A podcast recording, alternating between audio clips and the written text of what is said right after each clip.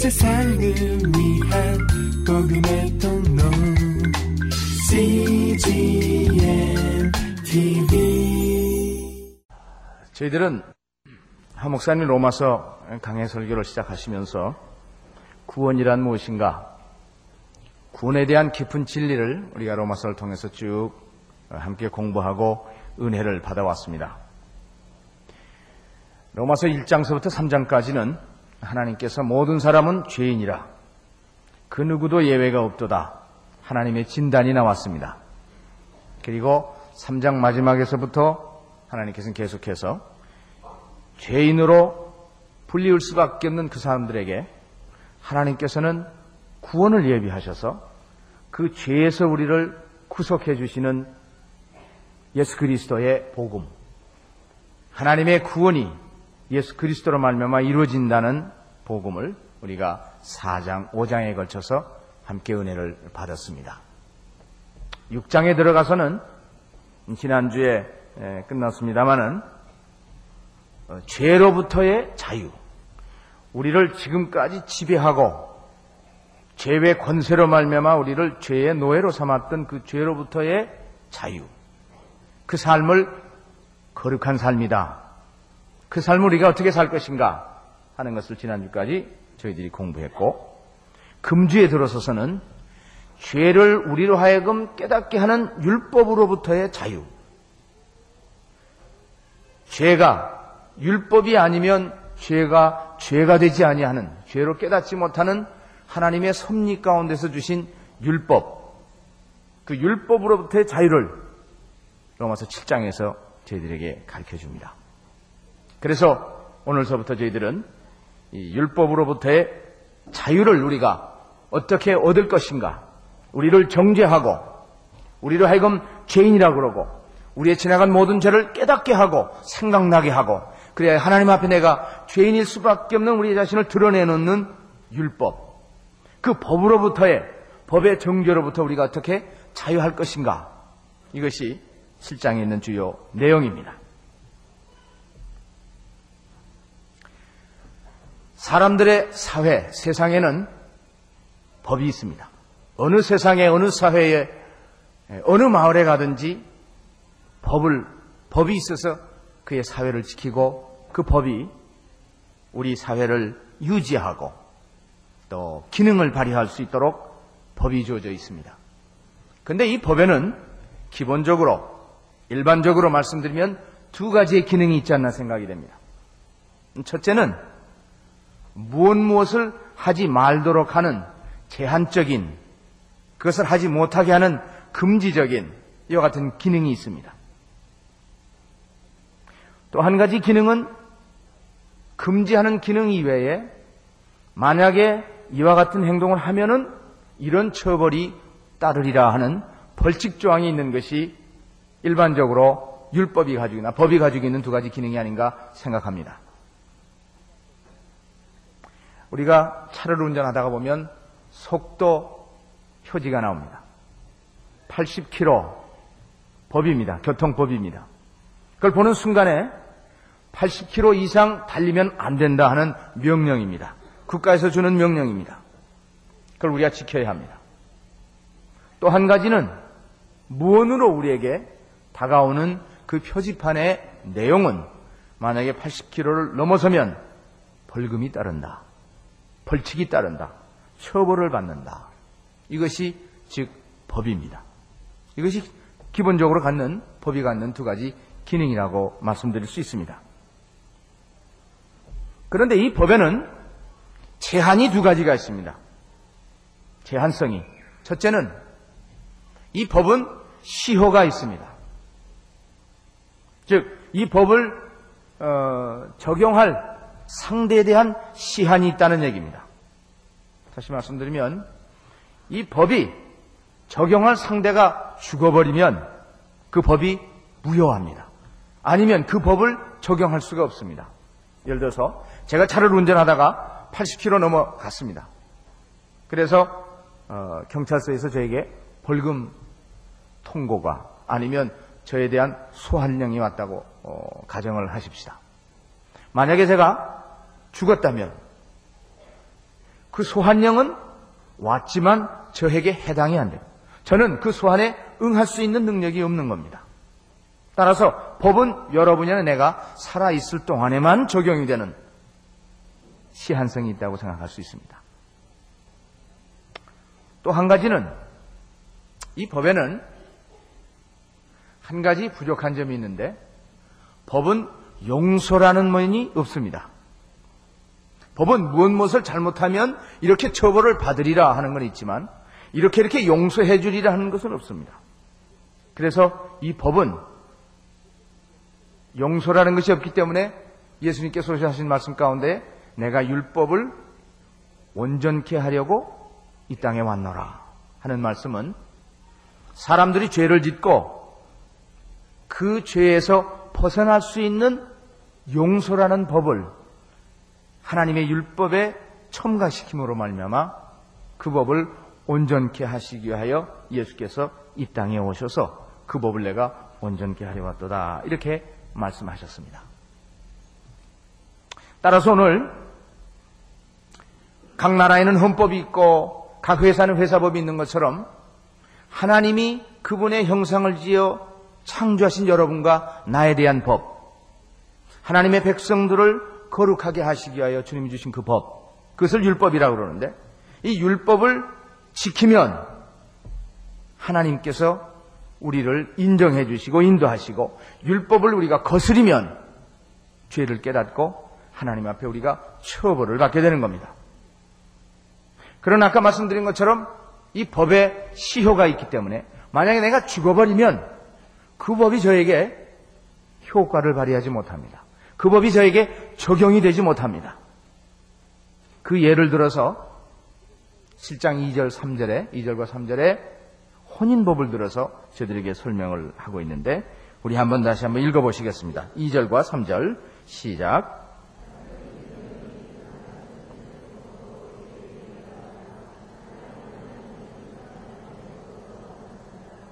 그러므로 만일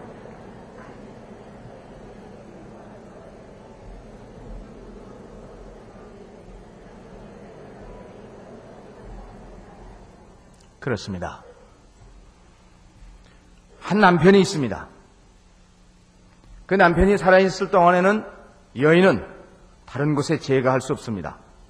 제가하면 범법을 하는 결과가 생깁니다.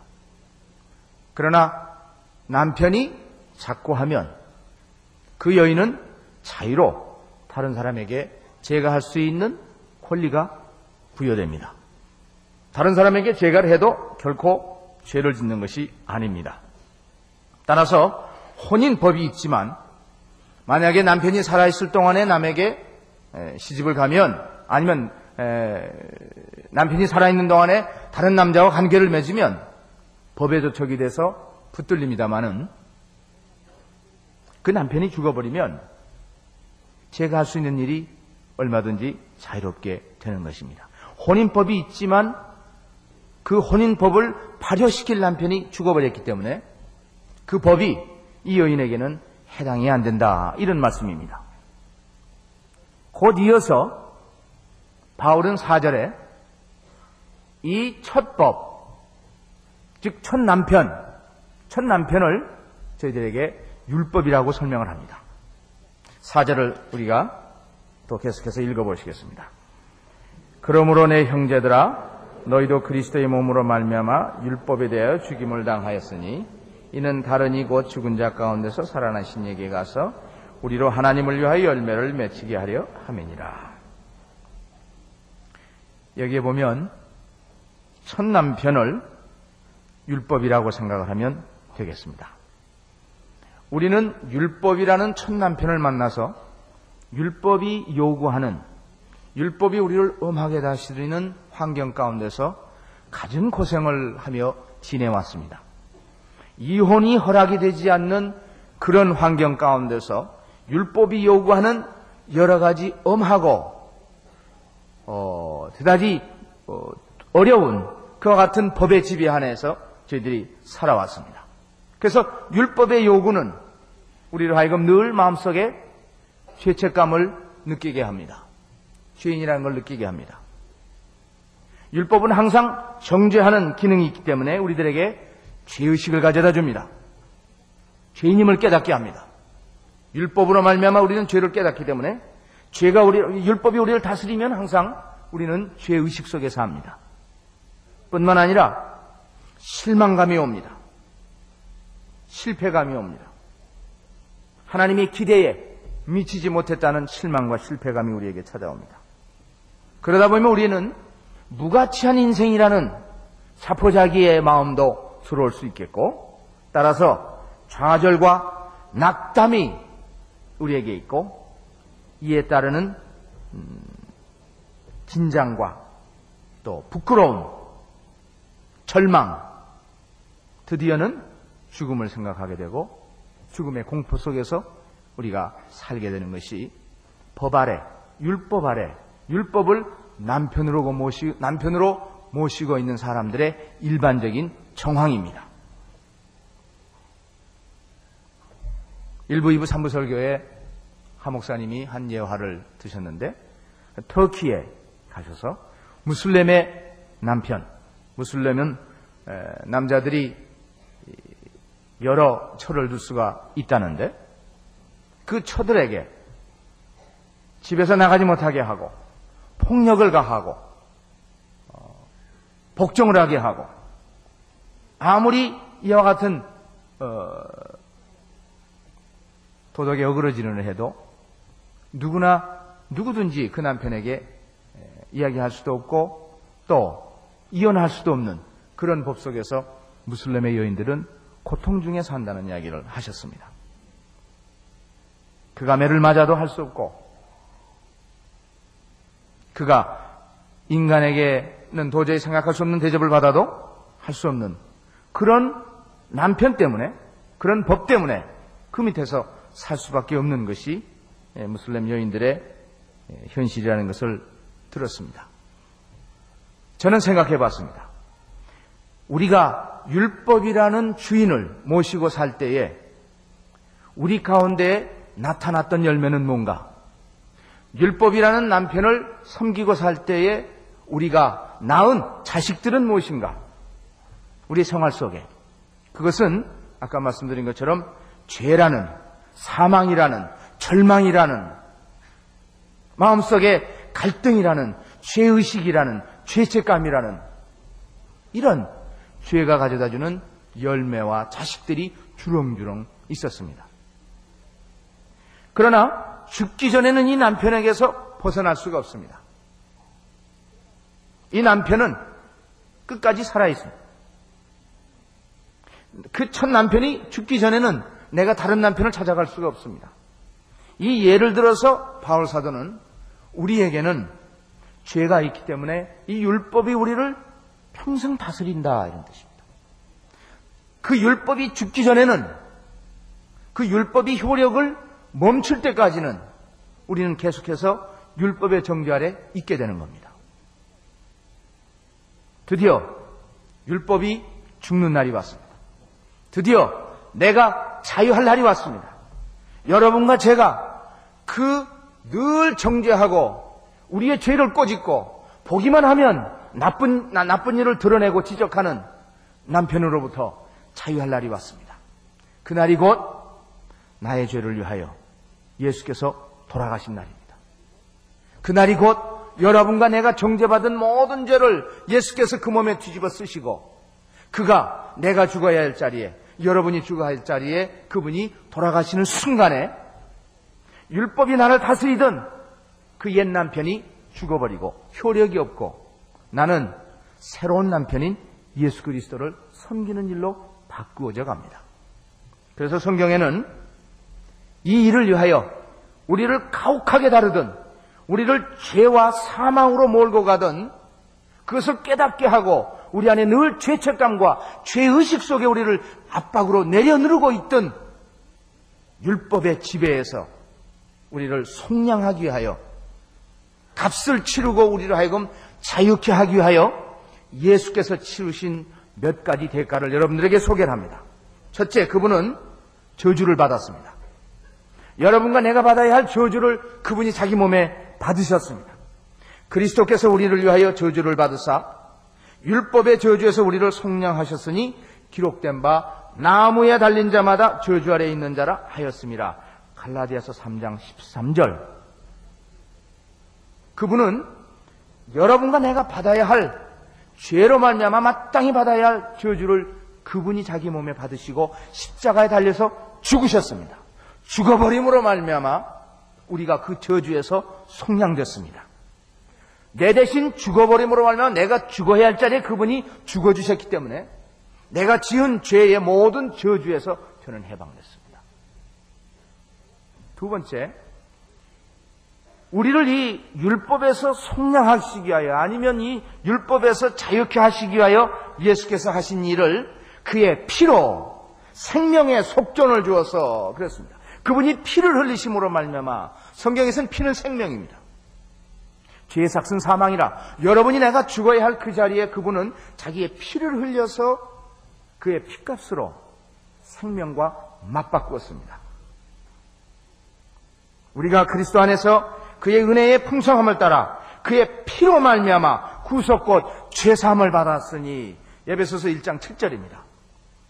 그분이 피를 흘려 주심으로 말미암아 내가 흘려야 할 나의 생명입니다. 내가 십자가에 못 박혀야 할 그그 그 자리에 그분이 달려 죽으시고 그분이 피를 흘리심으로 말미암아 그 험악하고 혹독하고 사정이 없고 용서가 없는 율법이라는 남편에게서부터 우리가 해방된 겁니다.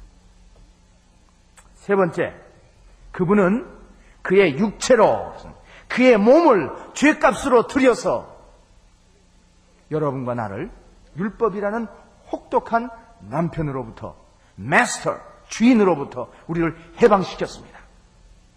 원수된 것, 곧 의문에 속한 계명의 율법을 자기 육체로 폐하셨으니 예배소서 2장 15절입니다.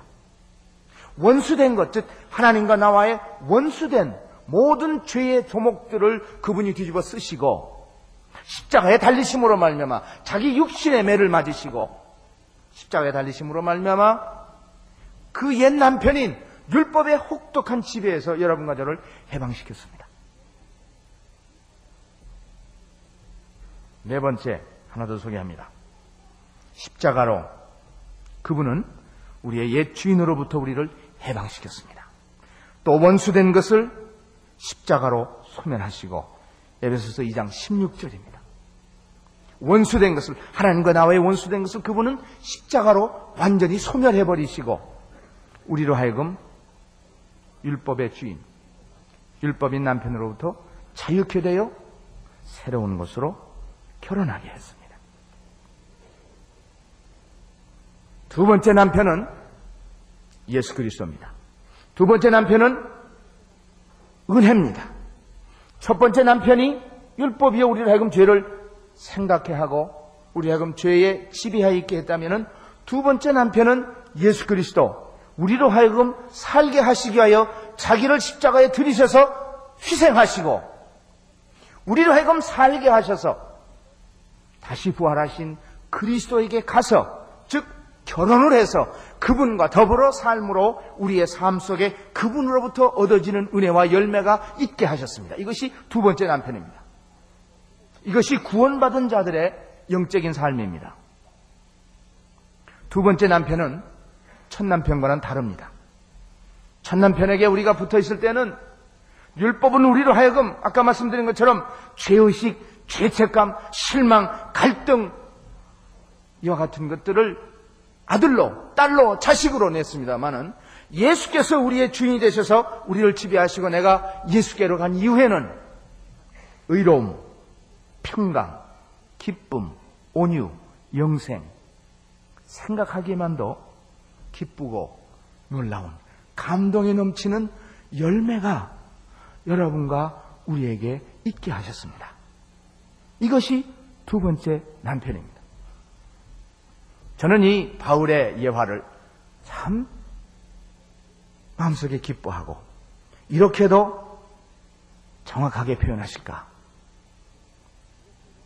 그 이유 중에 하나는 제 자신 이것을 체험적으로 경험했기 때문입니다. 제가 예수 그리스도의 복음을 영접한 다음에 감동적으로 흐르는 눈물을 주체할 수, 주체할 수 없이 그분을 나의 구세주로 영접했습니다. 그리고 나서 평생 처음 35세 성경을 읽기 시작합니다. 마태복음에서부터. 거기에 보면 예수 그리스도라는 사람이 나옵니다.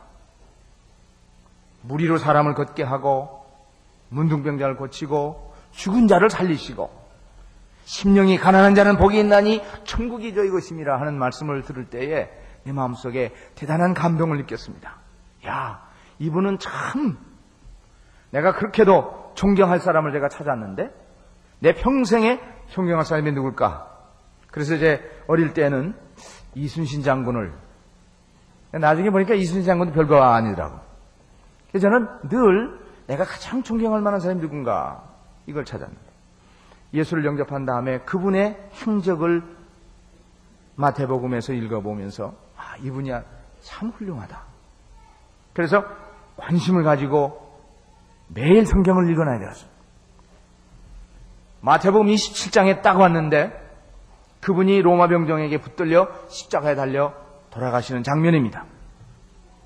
마음을 졸이며 그 장면을 읽었습니다. 그리고 그분이 마지막에 절규를 합니다. 알리 알리 라마 사박다니 나의 하나님 나의 하나님 어찌하여 나를 버리시나이까. 거의 20년이 지난 옛날의 얘기입니다만은 지금도 저는 그 장면을 선명하게 기억합니다. 저도 똑같이 하나님 버리지 마십시오. 제가 이분을 보니 죄는 한 번도 지은 적이 없고 이렇게 의로운 자가 없습니다. 하나님이 계시겠기에 이제 오셔서 예수를 구원하실 것으로 기대했습니다. 하나님은 능력이 있으신 분이기에 당장 오셔서 예수를 풀어놓고 그 흉악한 로마 병정들을 당장에 한 칼로 아니면 천사의 어떤 불로 초자연적인 방법으로 역사하실 줄 기대했습니다. 그런데 그 다음 주를 읽어보니 예수님은 돌아가셨습니다. 하나님 도와주시지 않았습니다. 저는 그때 미국에서 성경을 읽다가 성경을 놨습니다. 놓고 제 생각에 사람이라도 이런 의로운 사람이 죽는 호소를 들었으면 와서 도와주고 구출했을 터인데 하나님이 왜 안 도와주셨을까? 더욱이 이분은 의로운 사람이요. 더욱이 성경을 읽어보면 이분은 하나님의 아들이라고 그러는데 왜 하나님께서 도와주시지 않을까? 그러면서 저는 성경을 손에다 놓고 멍하니 하나님을 쳐다보며 내 마음속에 한 가지 의문은 이런 하나님을 내가 믿을 수 있을까? 이렇게 의로운 사람을 안 돌아보시는 하나님을 내가 믿을 수가 있을까? 과연 그분은 살아계시는가? 과연 그분은 기도에 응답하시는 분인가? 의문을 제가 가졌습니다. 영적으로 무식한 저에게 하나님께서는 그림을 보여주셨습니다. 그림을 보여주시는데 그 순간에 그림이라고밖에 이야기할 수 없습니다. 십자가의 골고다의 현장인 것 같아요. 예수께서 십자가에 달려 계세요. 그러시고 절규합니다. 알리 알리 라마 사박다니 하나님 하나님 어찌하여 나를 버리시나이까 그때 하늘에서부터 손가락이 있는 것 같아요. 지적하는 것이. 보이시면서 하시는 말씀이 이는 내가 저를 사랑함이라 분명히 들렸다고밖에 생각할 수 없습니다. 그래서 그 손가락이 가리키는 데를 봤습니다. 봤더니 제가 놀랍게도 국민학교 다니던 때에 낭합니다. 낭하. 낭한데 그곳이 뭐가 있나 이렇게 천천히 자세히 주의해서 봤더니 걸레입니다. 걸레. 저희들이 방과 후에 낭하를 닦고 그리고 나서 그 걸레를 시커먼 걸레죠. 학교에서 쓰던 국민학교에서 쓴 걸레는 얼마나 시커멓습니까? 그 시커먼 걸레를 똑 짜가지고 꼭 짜서 구석에다 놓고 가곤 했는데 그 옛날에 국민학교의 그 걸레입니다. 그래서 제가 그것을 보면서 왜 하나님께서 내가 저를 사랑하심이라 하는 메시지를 생각하면서 그 걸레를 주시하고 있는 제 눈에 그 걸레는 변하여 35년 동안의 죄 가운데 찌들어진 내 모습이 바로 그 걸레였습니다. 나라는 인간 35년 동안의 죄 찌끄러기가 바로 그 걸레였습니다. 그런데 하나님께서 말씀하시기를 이는 내가 저를 사랑하시면 내가 저를 사랑함이라. 그 순간에 성령의 역사라고 생각하는데 내 마음속에 그 메시지가 해석이 됩니다. 즉 예수는 그 순간까지 한 번도 죄를 진 적이 없으나 하나님께서는 나 같은 죄인을 35년 동안 죄투성이 걸레를 살리시기 위하여 죄 없는 그를 죄인의 모습으로 십자가에 달리게 하시고 그의 절규를 안 들으셨습니다. 내 죄값을 그가 지고 가도록 하시기 위하여 안 들으셨습니다. 안 들으시고 외면하셨습니다. 죽이셨습니다. 죽었습니다. 그것은 저를 살리시기 위한 하나님의 계획이었고 두 번째 그분이 죽으신 것은 내 죄를 그분이 뒤집어 쓰시고 죄인이 되셔서 내가 죽을 자리에 그분이 죽으신 겁니다. 저는 그 순간에 이 십자가의 비밀을 성령의 도움으로 깨닫고 눈물을 흘리며 하나님 나 같은 죄인 살리신 주의 은혜 놀라와 이 찬, 찬양이 나의 고백이 되었고 이처럼 울며 하나님의 은혜 나를 위하여 죄 없으신 예수를 십자가에 달리시게 함으로 그가 죽으셔서 나의 35년 동안의 걸레 같은 죄를 용서하신 하나님 나를 무엇에 쓰시겠나이까? 이 사랑을 제가 어찌 감당하겠나이까? 고백하며 다니는 저에게 하나님께서는 음성으로 이 귀한 복음을 내가 일본에 있는 1억 2천을 위하여서도 내 아들을 내어줬는데 이 귀한 소식을 전할 자가 없다. 전하지 아니하니 그들이 들을 수가 없고 듣지 못하니 그들이 믿질 못한다. 그때 제가 예수 믿은 지 석 달이 되지 않을 때입니다. 하나님 저를 보내소서 제가 가서 전하겠나이다. 저는 그때 사명을 맡고 저에 있던 모든 사업과 세상과의 연을 끊고 신학교에 들어가서 주의 종이 되어 오늘날까지 하나님 은혜 속에 살아갑니다. 사랑하신 여러분들, 우리의 첫 남편은 율법은 여러분과 내가 죄 지은 것을 지적하기 위하여 하나님이 주신 법입니다. 하나님 앞에 우리가 죄인이라는 것을 깨닫게 하시기 위하여 법이 주어졌습니다. 따라서 이 율법은 우리로 하여금 죽음에 이르는 병에 걸려 있다는 하나님의 진단입니다. 진단의 청진기입니다. 그래서 율법은 우리에게 올 때마다 우리의 죄를 지적해 줍니다. 그 죄는 우리로 하여금 하나님의 뜻과 어그러져서 살고 있는 나의 현 주소를 드러냅니다. 그리하면 베드로의 설교 가운데에 사동전에서 우리가 어찌할꼬 했던 것처럼 내 능력으로는 이 죄의 근본에서 이 죄를 없이 할 수 없사오니 주여 어찌할 꼬의 고백이 여러분들과 내 입에서 나오게 합니다. 그때에 주님은 내 대신 죽어주셨. 내죄 대신 vicarious death라고 그래요, 영어로. 내 대신 그분이 내 자리에서 죽어주심으로 말미암아 그 법이 더 이상 35년 동안 내가 졌던 죄에 대하여 다시도 다시 한번 언급할 권리가 효력이 끊어져 버리는 겁니다. 저는 그 순간에 뛸 듯이 기뻤습니다. 왜? 35년 동안에 내가 지은 모든 죄가 그분이 죽어버리심으로 말미암아 nil and void 없고 무효다. 죄 사면받은 자의 기쁨과 감동이 넘쳐났습니다. 그 이후로 저는 죄에서 해방이 돼요. 두 번째 남편인 그리스도에게 나아가서 그리스도와 더불어 동행하며 통과하며 그분이 주시는 열매를 그분이 주시는 자식을 그분이 주시는 생활을 할 수 있는 놀라운 축복 속에 저의 위치는 변했습니다. 사랑하신 여러분들, 그 말이 4절에 있는 말씀입니다. 바울은 말씀하시기를 1절에서 법이 있다. 그러나 그 법은 시효가 있다. 사람이 죽을 때까지만 유효하다.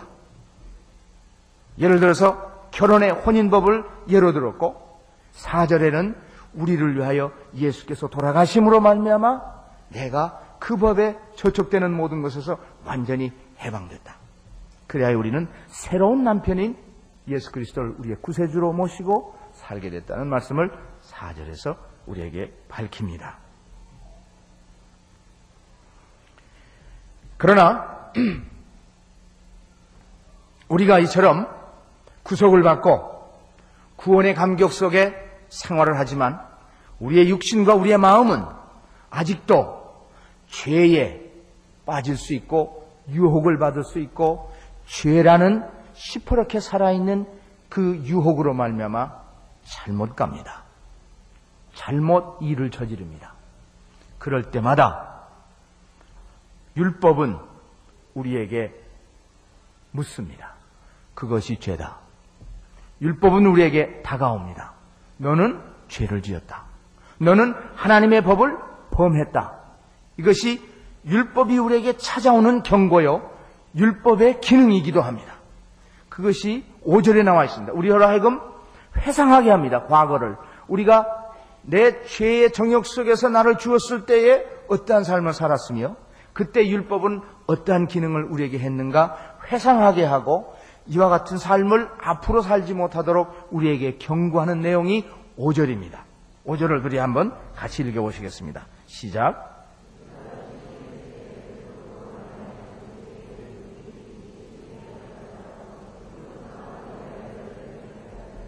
그렇습니다. 우리가 육신에 있을 때는 했을 때 육신이란 말은 자연인이란 말입니다. 우리가 자연인이란. 그래서 내 하고 싶은 것, 내 원하고 싶은 것, 내 욕심대로 사는 아무도 나를 제어하는 이와 같은 속박이 없다고 생각하는 자연인으로 살 때에는 우리 주체 중에 우리 지체 중에 무엇이 역사했느냐면 죄의 정욕이 역사했다 그랬습니다. 죄의 욕심이 죄의 욕망이 우리 가운데 역사하여 우리로 하여금 죄의 노예가 됐다. 제가 어릴 때 본 영화 가운데 욕망이라는 이름의 전차가 있습니다. 아마 옛날 영화가 돼서 여러분들 모르실지 모르지만 욕망이라는 이름의 전차.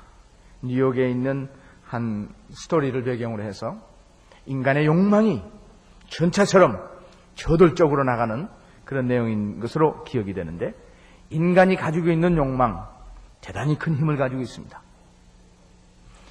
죄의 정욕, 죄가 욕심을 내서 우리로 하여금 모든 일들을 탐하게 하는 이와 같은 일이 우리 지체 가운데에 역사할 때마다 회상하라.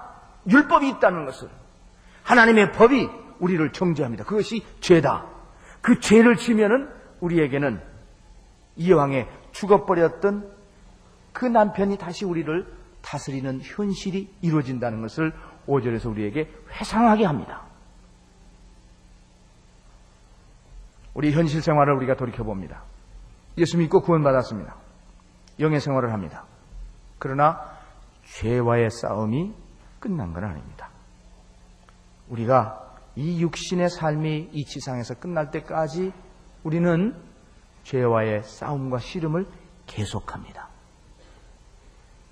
그때에 우리를 구원하시고 능력이 되신 예수 그리스도께 내가 붙어 있을 때에는 지난주에 우리가 공부했던 것처럼 은혜의 삶, 의가 우리를 지배하시는 거룩한 삶의 열매 아니면 자식을 낳지만 만약에 우리가 죄의 정욕대로 나를 죄에게 드리면은 죄가 우리를 남편 돼서 죄로부터 나타나는 열매를 우리가 다시 얻게 되는 것입니다.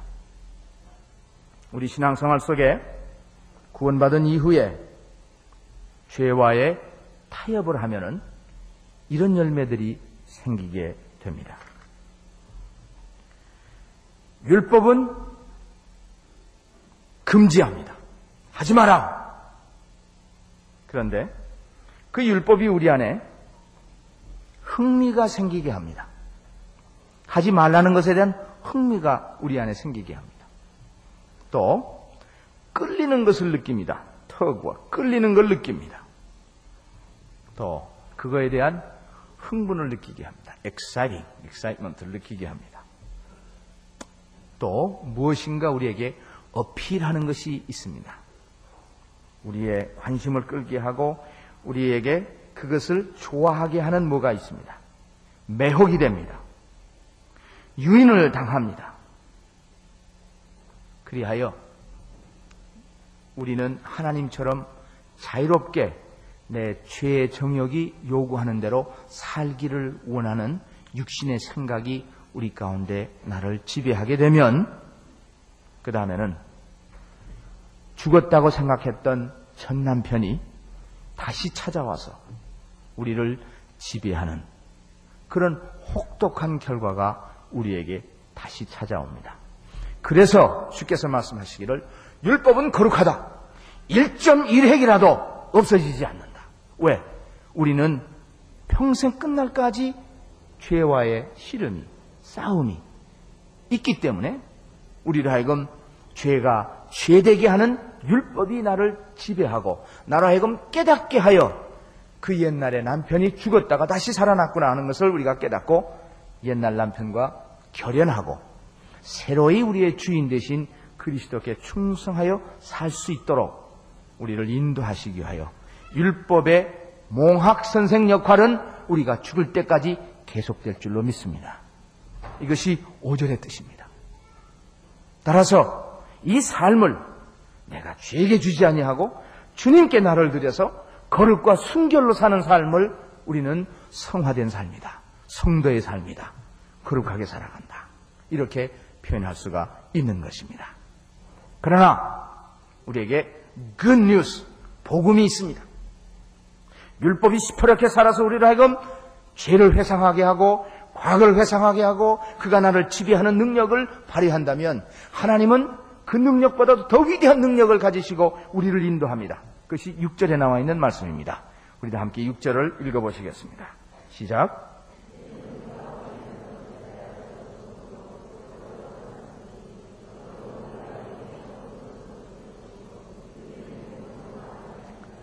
아멘. 예수 그리스도로 말미암아 구원이 이루어진 결과를 우리에게 소개합니다. 우리를 얽매였던 것에 죽어버렸습니다. 그리고 나서 자유한 경험이 있습니다. 참으로 자유합니다. 기쁨이 넘칩니다. 쇠사슬이 다 끊어져 버렸습니다. 그래서 그 자유케 하신 그분은 의문에 묵은 것으로 우리를 지배하지 않습니다. 의문이란 말은 letter, 글자라는 뜻입니다. 묵은 것. 다른 표현에 보면 돌 위에 새겼다 그랬어요. 십계명을 모세가 주께서 받을 때는 바위에다가 그걸 받았습니다. 딱딱합니다. 율법은 대단히 딱딱합니다. 첫 남편은 대단히 딱딱한 사람입니다. 인상도 험상 궂고 정이 통하지 않는 사람. 근데 두 번째 우리에게 찾아오신 이 은혜는 영에 새긴 비라고 그랬습니다. 그래서 다른 성경에는 아, 다른 고린도서에는 신비에 새겼다 그랬어요. 성령이 우리에게 찾아오셔서 밖의 행동을 규제하는 것이 아니라 내 마음의 생각과 원을 주님께서 일으키셔서 willingly 기쁘게 주님의 사역을 섬기게 하고 기쁘게 주의 일을 감당하게 하고 해도 해도 더 하고 싶은 이와 같은 거룩한 소원을 우리 안에 이루어서 죄가 요구하는 율법이 요구하는 곳에 눈 쳐다볼 수 있는 시간을 들일 수 없는 빼앗길 수 없는 그런 거룩한 도구로 우리를 만들어 주시고 변화시켜 주시는 역사가 영의 새로운 역사입니다. 성령이 우리에게 찾아오시면 우리로 하여금 기쁘게 하나님 하시는 일에 나를 들여서 하나님의 거룩한 열매를 맺게 하는 놀라운 영적인 사역에 우리를 쓰시되 그것이 돌비가 아니라 신비에 새겨진 우리 마음속에 기쁘게 주님께 바쳐드리는 우리를 살게 하는 생명의 역사가 여러분과 저의 삶 속에 충만하게 될 줄로 믿습니다. 율법으로부터의 자유. 처음 죽어야 합니다. 예수께서 나를 위하여 죽으셨다는 사실이 나와 예수가 함께 죽었다는 과거의 청산이 확실히 이루어진 것이 구원입니다. 두 번째, 나의 새 남편 대신 예수를 내가 따라가야 합니다. 그것은 과거와는 결별입니다. 지난주에 우리가 함께 봤던 것처럼 결심하고 주님 나를 인도하옵소서 당신에게 속한 종이 오니 주여 나를 지배하시고 당신이 나에게 심는 거룩한 열매가 맺게 하옵소서 하고 주께로 돌아서는 순간에 성령은 우리 가운데 역사하셔서 내가 결심한 일을 하늘의 능력으로 우리 가운데 이루시사 당신의 영광을 선물로 우리에게 주실 줄 믿습니다. 이것이 성도의 승리하는 삶입니다. 이와 같은 삶이 여러분들에게 임하시기를 풍성하게 임하시기를 주의 이름으로 축원합니다. 기도하십시다. 살아계신 하나님 아버지 귀한 말씀을 감사합니다. 인간의 능력으로는 이길 수 없는 율법의 역사와 죄의 지배와 권세를 예수 그리스도의 능력으로 성령의 역사하심으로 우리를 하여금 살게 하시고 새 남편으로에게 우리를 들여서 주의 거룩한 역사를 이루게 하심을 감사드립니다. 주여 우리로 하여금 이기게 하시고 주의 영광이 우리의 삶 속에 나타날 수 있도록 축복하여 주시옵소서. 예수 그리스도의 이름으로 기도하옵나이다. 아멘. 온 세상을 위한 복음의 통로 CGM TV